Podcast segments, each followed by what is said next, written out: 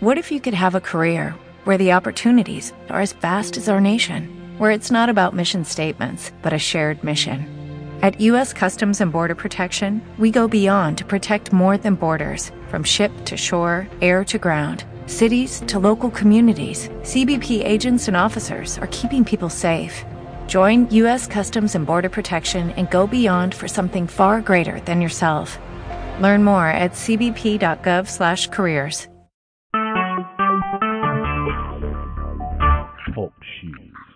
Recorded live. Welcome to Camp Constitution Radio with your host, Hal Shurtleff.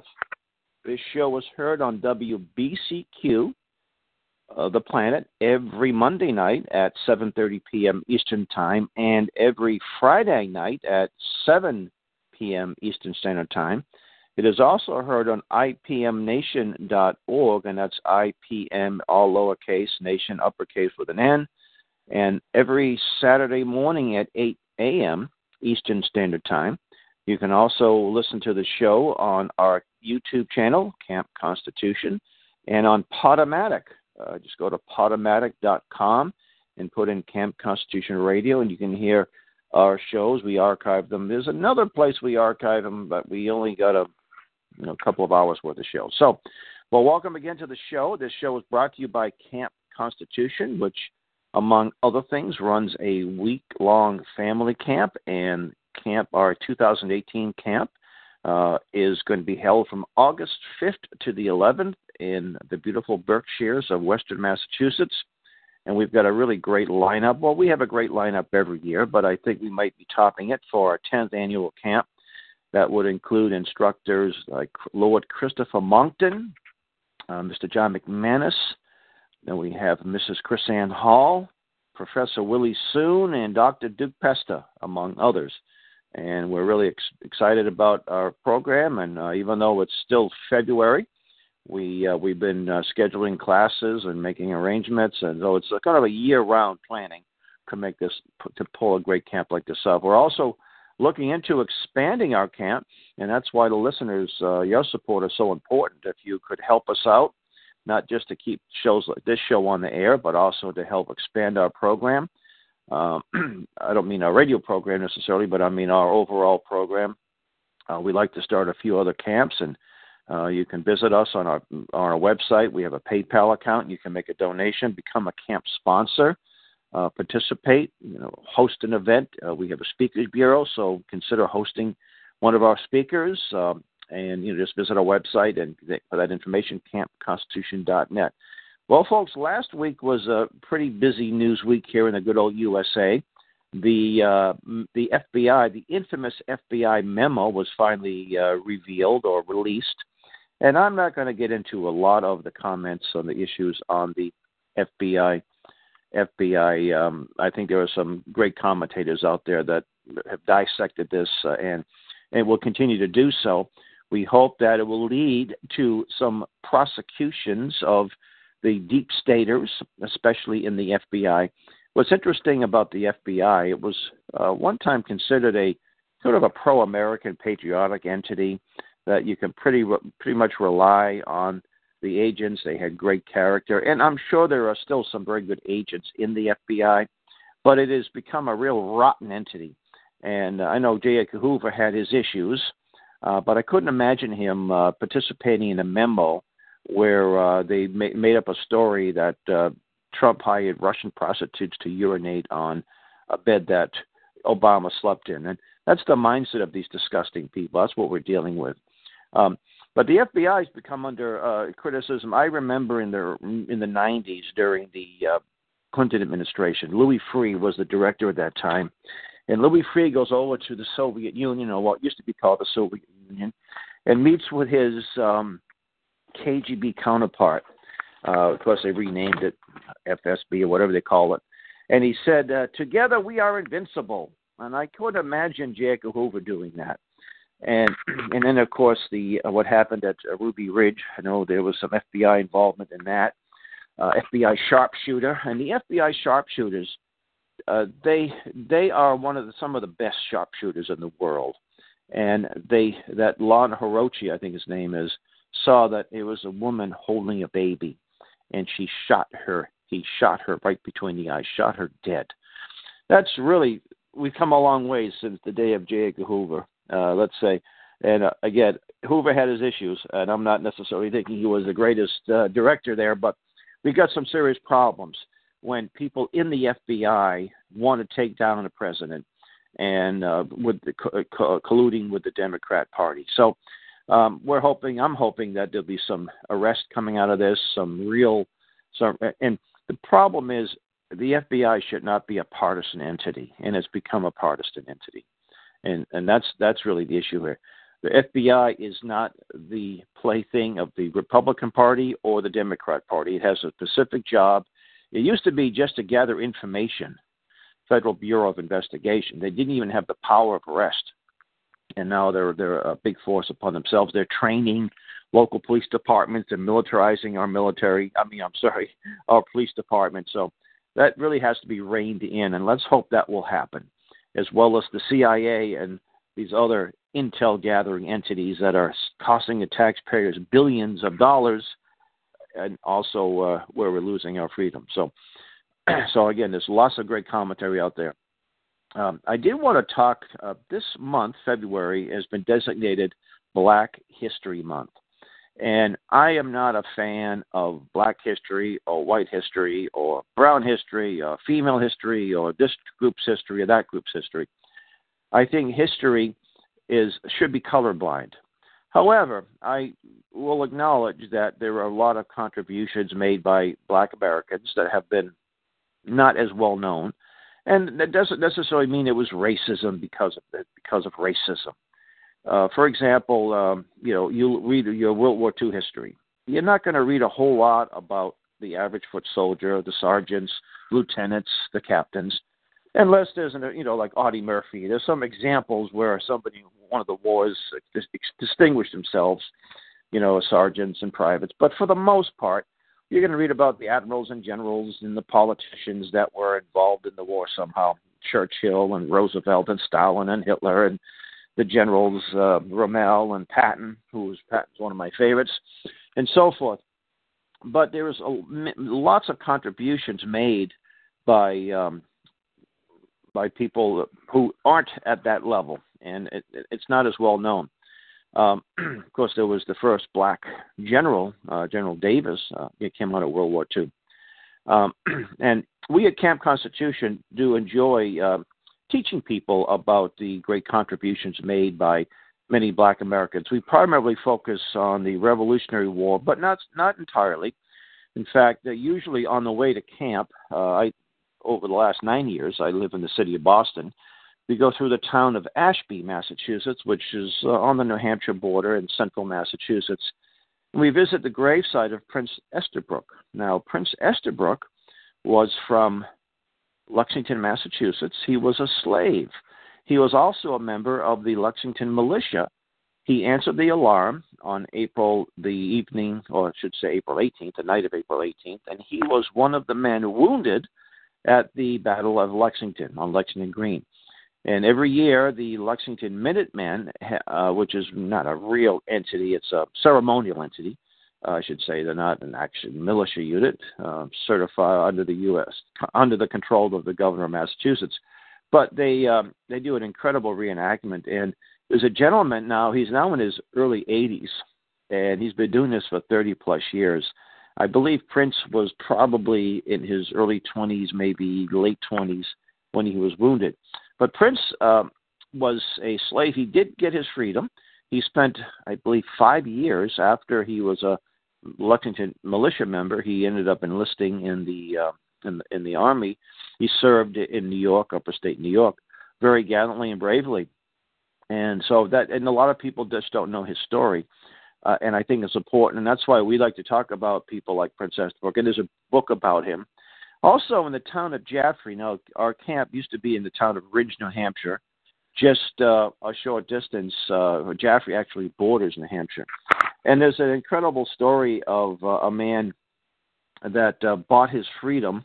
Um, he was a slave in in the uh, North Shore of Boston, and he bought his freedom. His name is Amos Fortune, And he was an older man. He was in his 60s when he bought his freedom, and he bought the freedom of a woman whom he married, and she died after a short time after they got married, and he ended up buying another woman, and they moved to Jaffrey. Now he was a tanner, very talented man, uh, and he was ordered out. And what that means, it doesn't mean that he couldn't go into the town and live in the town. It meant that the town's charity would not support him if necessary.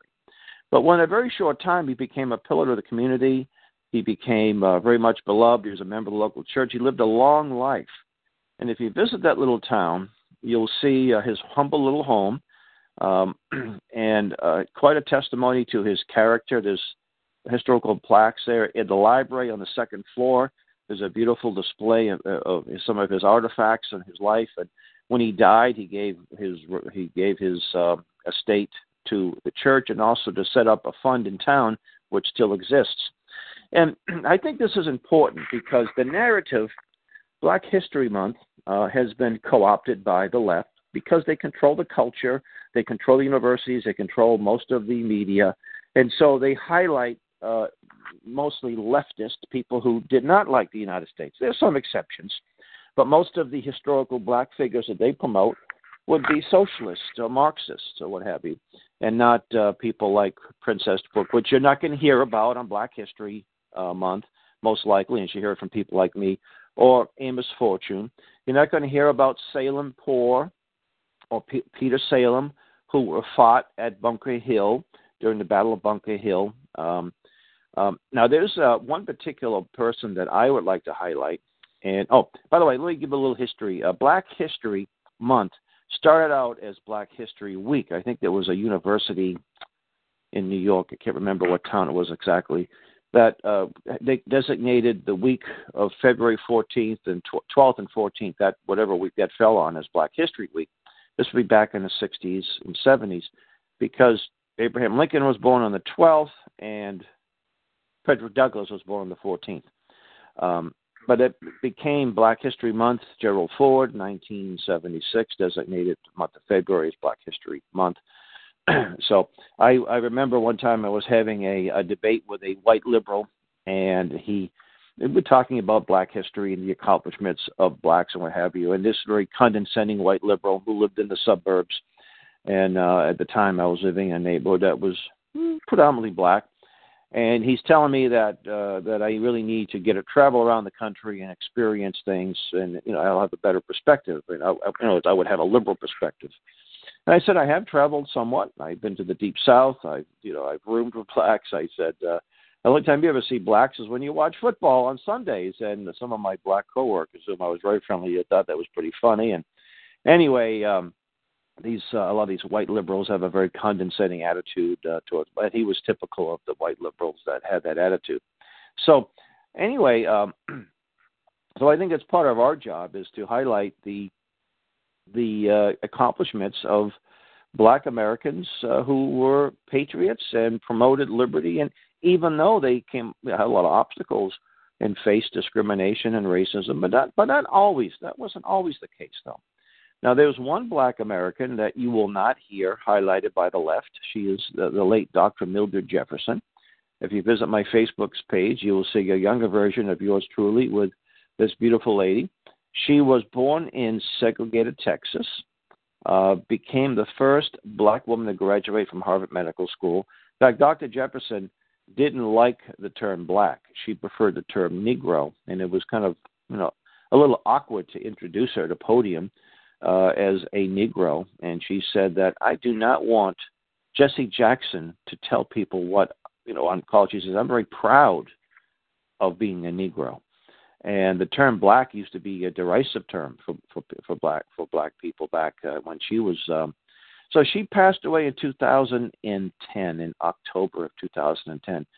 She, uh, I think, the last is most likely the last presentations, a public meeting, or last time she came to a speaking event was at Camp Constitution, and that short presentation, about seven or eight minutes long, is on our YouTube channel. Uh, Dr. Jefferson was a pioneer in the right to life movement, and uh, she she could have, you know, she told me that after she graduated and she started working in the Boston area, And she said every time I sneezed, the Boston Globe would write a story about her. And then they found out that she was a conservative, that she was a Christian, that she was pro life. They wanted nothing to do with her. Not only that, but the Republican Party of Massachusetts didn't want much to do with her either, because the Republican Party of Massachusetts has been for many years run by what we used to call the limousine liberals. Now they're the rhinos, Republican name only, Republican in name only, and they wanted nothing to do with this outspoken, brilliant woman. She could debate anybody.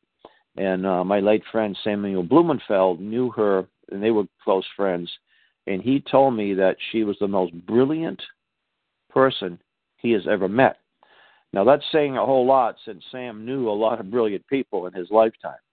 So I have to. So she's somebody uh, that needs to be acknowledged and honored. And you can you can go to our YouTube channel and just put in Dr. Mildred Jefferson. Last year, her hometown in Texas, uh, they they they uh, an artist did a bust of her. It's on at the public at the public school there. I was invited to attend Pittsburg, Texas, I believe is the name of the town, but I was unavailable. I wasn't able to go. So, but I'm very glad that her uh, legacy lives on, and that more people should know. Uh, she told me that she had a meeting with uh, candidate Ronald Reagan and convinced him of the pro-life position. And I guess between Phyllis Schlafly and Dr. Jefferson, the two of them helped Ronald Reagan change his position because Reagan was very much in favor of abortion. Not only that, he signed into law one of, if not the first law to uh, a bill to decriminalize abortion, making it legal in California. Uh, a lot of people don't know that, but and, the, and I believe his his pro-life position, if it was sincere, I hope it was, uh, no doubt got him a number of votes, especially from uh, Catholic Democrat Catholics. So um, that was that was a very interesting uh, thing there. Um, there's somebody else. There's, there's a there's a father and daughter team that I like to bring out too. Uh, George and Philippa Schuyler. Now George Schuyler, he was born in Providence, Rhode Island in 1895 uh, was a socialist, joined the army. Uh, he actually became a lieutenant, and he deserted. This would not he didn't desert in combat. He deserted because of the uh, racism he he uncovered, discrimination. He served a little time in the brig, uh, about nine months in prison, and uh, he started being he was a journalist for the Pittsburgh Courier. But along the way, he became an outspoken conservative. So he changed his socialist position to a advocate of free market liberty ended up writing for the American Opinion magazine, and uh, brilliant, brilliant man. Uh, H.L. Mencken uh, said he was he was called the Black H.L. Mencken. Now I've got some issues with H.L. Mencken, uh, but he did write some brilliant things. His, his atheism was a problem with me, uh, but he did have uh, he, he was a very uh, interesting writer, and probably his essays are worth reading. But uh, George Schuyler, not as well known and he passed away in 1977. Now I found um, he debated Malcolm X. He and James Baldwin and a, and a, man named Eric Lincoln, Professor Eric C. Lincoln, or C. Eric Lincoln, who was an author. Wrote he was a conservative black uh, writer, and I was um, George Schuyler had wrote an article in the American Opinion about the Malcolm X and the black Muslims, and he said that he debated Malcolm X and schooled him. Now, Malcolm X uh, was of the notion that it was the whites, white Christians, and Europeans that the first ones to enslave blacks, sub-Saharan African blacks, and he pointed out that uh, it was the Muslims that introduced slavery into sub-Saharan Africa. And he made reference to a black, I don't mean a black Muslim as in a U.S. black Muslim, that's a, a Muslim of the black race living in um, Madagascar. He can't remember his name, and he said that there's even a statue of him in Madagascar. He said he was a notorious black slave owner and um, slave owner and slave um, uh, dealer. He bought and sold slaves, almost every one of them black. And Malcolm X didn't know this; he knew nothing about it. So Schuyler, um, uh, he wrote a book called Black and Conservative, and then another one called Black No More. I did get a chance to read Black and Conservative, and it was uh, it was a it's a great book, and it's available on Amazon for not I'd say short money, five six bucks. It may even been reprinted since uh, he published it. Um, his daughter, Philippa Schuyler. Now, now Philippa was uh, the the daughter. She was of mixed race. Uh, George's wife uh, was a, a woman from from Texas. Actually, uh, she was the, I guess, a granddaughter of slave owners. It was kind of interesting. Uh, but Philippa was a child prodigy. She was a concert pianist, and she traveled around the world. And she uh, she was also a journalist. She wrote a couple of books. One of them is called "Who Killed the Congo," and another book called uh, "Good Men Die" about Vietnam. And she was on a journalistic mission, and she was helping some some people, some uh, an orphan, a Vietnamese orphan. She was helping some people, uh, some young children, and uh, the plane, the helicopter she was in crashed, and she died. Uh, you can go to YouTube and find some of her uh, brilliant um, performances. And again, this is another person that is. She was very well known in her time in the 40s and 50s, but today, very few people know her. Although I did, I did visit the uh, the visitor center in Boston, the Black Freedom Trail, and I brought her name up, and the woman behind the counter just had a big old smile, and she says, "Oh, I used to listen to her all the time." So it's important to sort of rediscover some of these people. Uh, you take a trip on the Black Freedom Trail in Boston, and it's a, a fascinating place. The Meeting House, which is now it's interesting. The Meeting House is still owned by the the original church, which relocated to Roxbury, section of Boston and a trust, and also the federal government, the Parks Department. But when you hear the term meeting house, it was used as a church. Churches were meeting houses because not only did they have services and church services and other things, but and usually schools, but also public meetings, town meetings, town business was conducted, city business was conducted at these meeting houses. And that's still done today. You might even, when you vote, you might go to a church and vote in your church. So the idea of separation of church and state is some, something enshrined in the First Amendment. Is if that's the case, then why do people go to church? Why did public officials use churches? And usually said a prayer before and after the meeting. So, uh, but on the Freedom Trail, on this Black History, you learn about a man named Colonel Middleton. Uh, his house is still there. It's privately owned, and there's no. I don't even think there's a little plaque that commemorates that honors his house or his memory. But he was the leader of uh, George Middleton.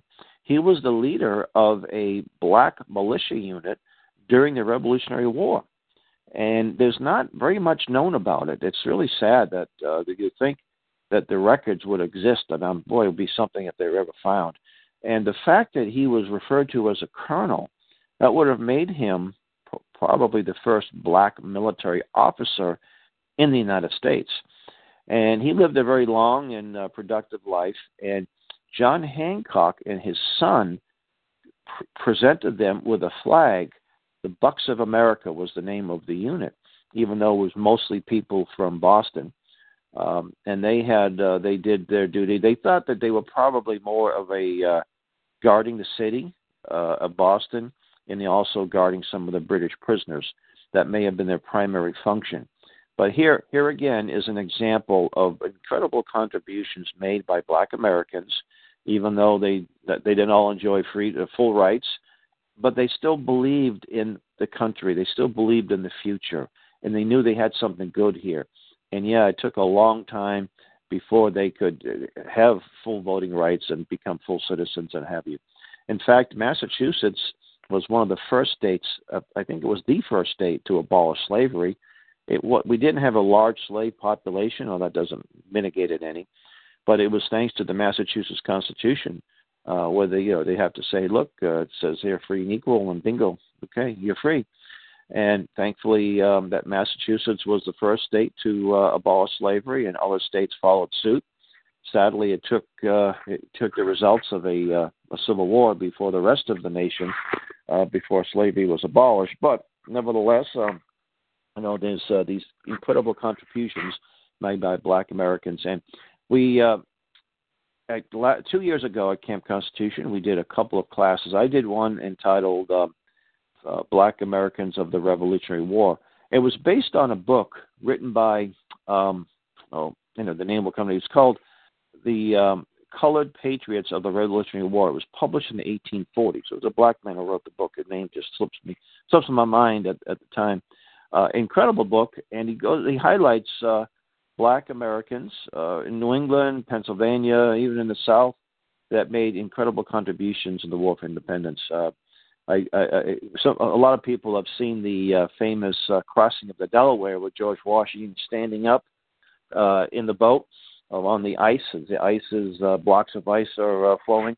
Well, there was a little uh, artistic license there, but in that boat you'll see a black man, and he was uh, the sl- he was a slave. Uh, his name was Whipple.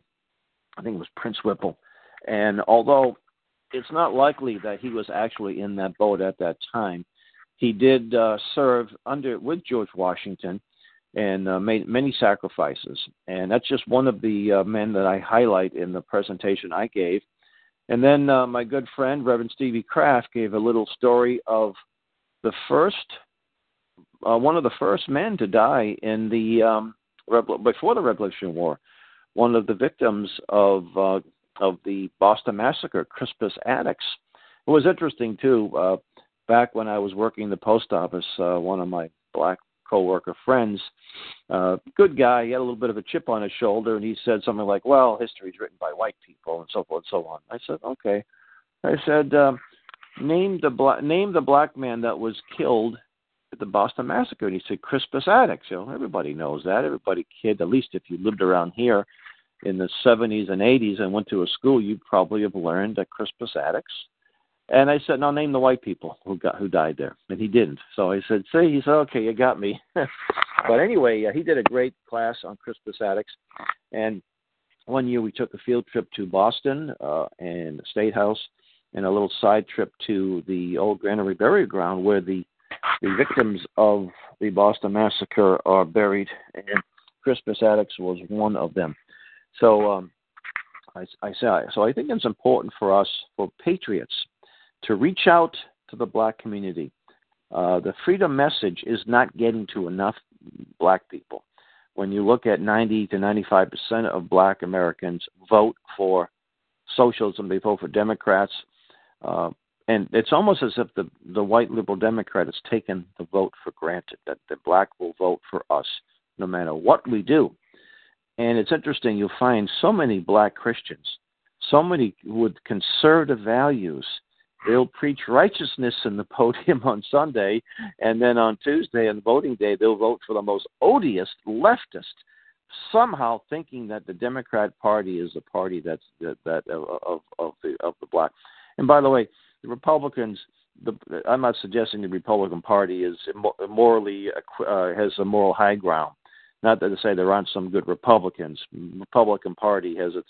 I mean, it was. Uh, you know, people like Nixon who was pro pro abortion, and Nixon gave us the EPA and OSHA and so forth. So, uh, but you'll find more people who share conservative Christian values in the Republican Party, and again, unfortunately, too many blacks to just vote Democrat. And the same thing with Hispanics. Probably more Hispanics, uh, not as many with the Hispanics, but and that's of course why the Democrats just want to have open borders is they wanted so many of these Hispanics to come in thinking, and justifiably so, that they will take their vote for granted and they'll have a permanent uh, majority and usher in this new world order that they're itching to do. Well, I think we're kind of running out of time here. We got just a few minutes left. So, with a few minutes left, I'd like to talk a little bit about some of the things we do at Camp Constitution. Uh, in addition to the camp, uh, the Sam Blumenfeld Archive, if you go to our website, you will see a, a little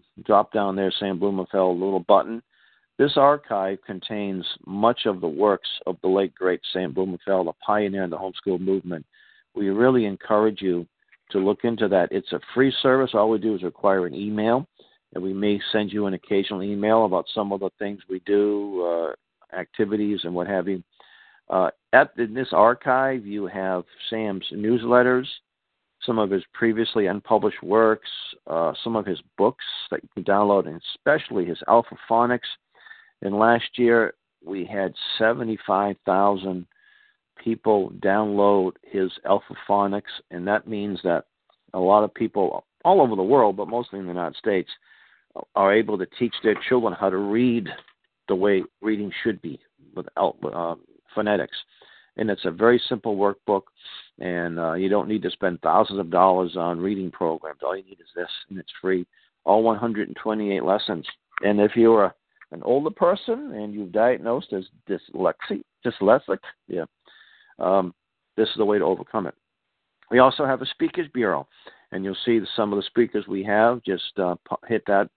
And um, with the speakers bureau, what we do is we're sort of like a finder. Uh, uh, we're not really we're not really charging any basic honorarium.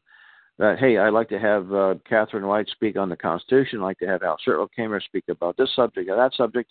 We'll just uh, talk to you, negotiate, um, you know, cover our travel expenses, honorariums, pass the hat, or whatever. We just want to get out there and get the word out. So um, I want to thank you folks for listening to our show. Again, as I mentioned when the show started, we are heard on IPM Nation every Saturday morning at 8 a.m. Eastern Standard Time. We are heard on Podomatic. Of course, this this show on um, the show is aired twice a week. Um, Mondays at 7:30 p.m. and then on Fridays at 7 p.m. and Podomatic and also on YouTube. With that, I want to thank you for listening. You've been listening to Camp Constitution Radio with your host, Hal Shurtleff. And until next week, may God richly bless you.